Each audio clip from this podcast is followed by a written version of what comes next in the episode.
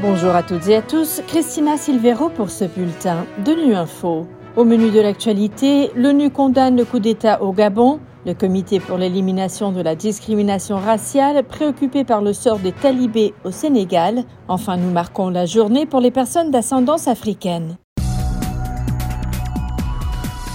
Au Gabon, des militaires ont annoncé mercredi avoir renversé le président Ali Bongo et annulé le résultat des élections générales qui le donnaient vainqueur. Les Nations Unies ont fermement condamné ce coup d'État, Jérôme Bernard. Le secrétaire général de l'ONU, Antonio Guterres, suit de très près l'évolution de la situation au Gabon, où le général Brice Oligui Nguema a été nommé président de la transition. Le chef de l'ONU condamne fermement le coup d'État comme moyen de résoudre la crise post-électorale.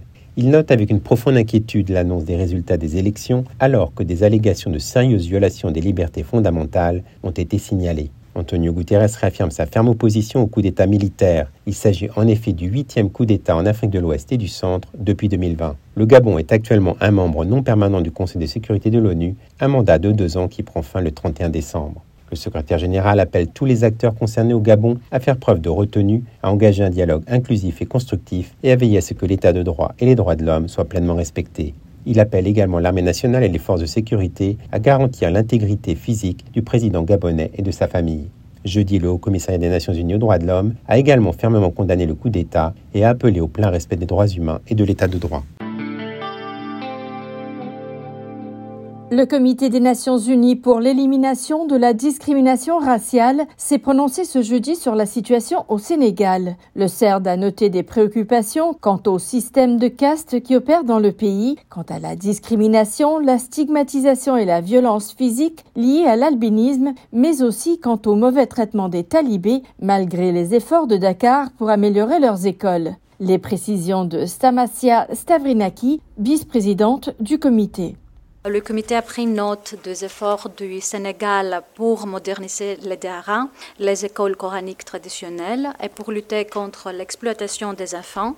Cependant, le comité reste très préoccupé par les abus et autres mauvais traitements infligés aux enfants talibés sénégalais et étrangers, notamment la mendicité forcée, les violences physiques, psychologiques et sexuelles et l'exploitation des enfants travaillant dans les mines d'or, en particulier les enfants migrants originaires du pays d'Afrique de l'Ouest.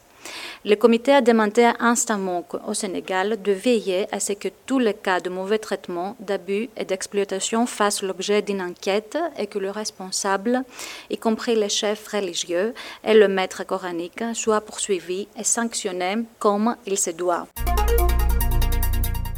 À l'occasion de la Journée internationale des personnes d'ascendance africaine, les appels à l'action se multiplient. Malgré les avancées, de nombreux défis perdurent et les personnes d'ascendance africaine sont toujours confrontées à une discrimination omniprésente et systémique allant de l'utilisation excessive de la force à l'accès réduit aux services de santé. Les précisions d'Abdulaziz Choi, chef par intérim du service de l'état de droit, de l'égalité et de la non-discrimination au Haut Commissariat de l'ONU aux droits de l'homme, au micro de Nu Info Genève. L'abolition de l'esclavage et la fin du colonialisme n'ont pas mis un terme aux structures d'inégalité raciale, de subordination et de discrimination qu'ils avaient mis en place.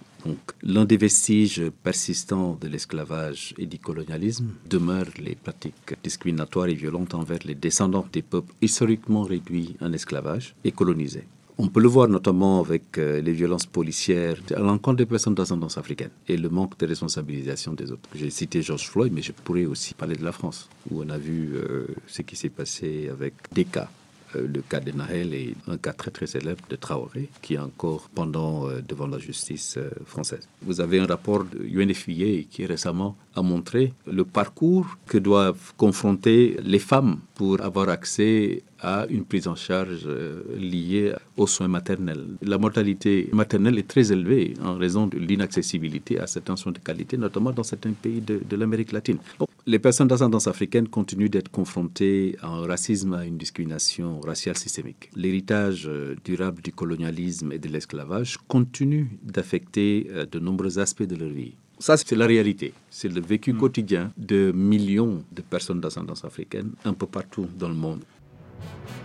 Voilà, fin de ce bulletin de Nu Info. Merci de votre fidélité. À bientôt.